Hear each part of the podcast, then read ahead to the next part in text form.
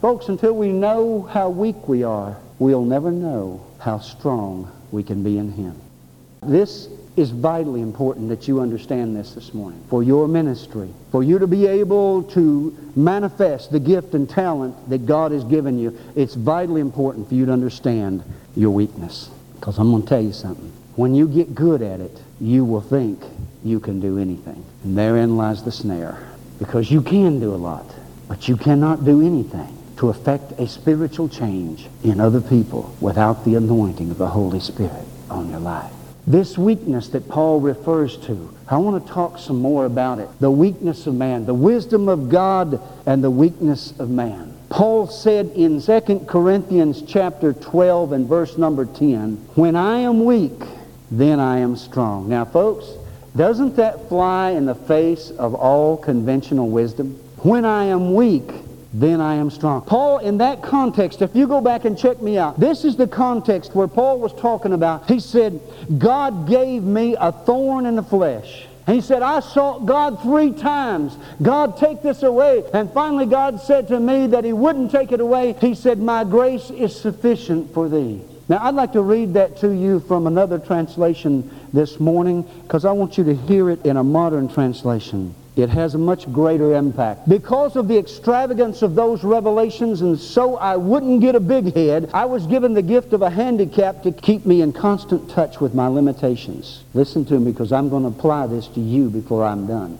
Satan's angel did his best to keep me down. What he in fact did was push me to my knees.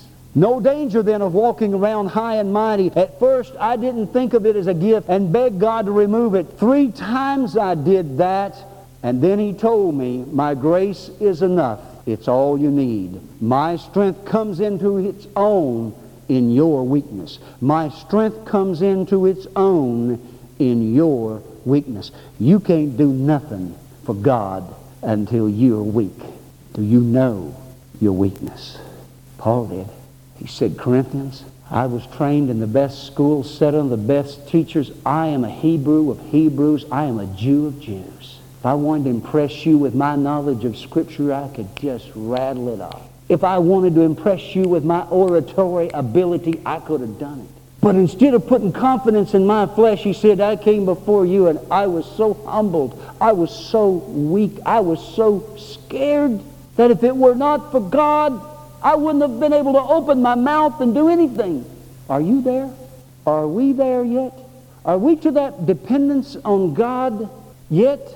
This is the wisdom of God and the weakness of men. The wisdom of God is that He chose to use us knowing what we are, and we have to discover afresh and anew our weakness. There have been times in my ministry when I have stood up proud.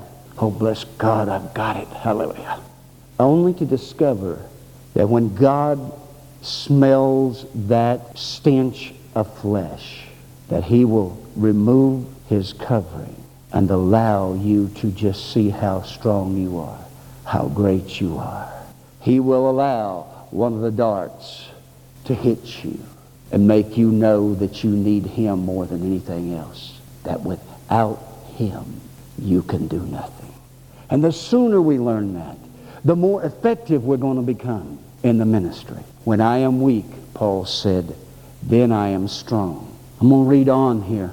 He goes on to say, Once I heard that, I was glad to let it happen. I quit focusing on the handicap and began appreciating the gift.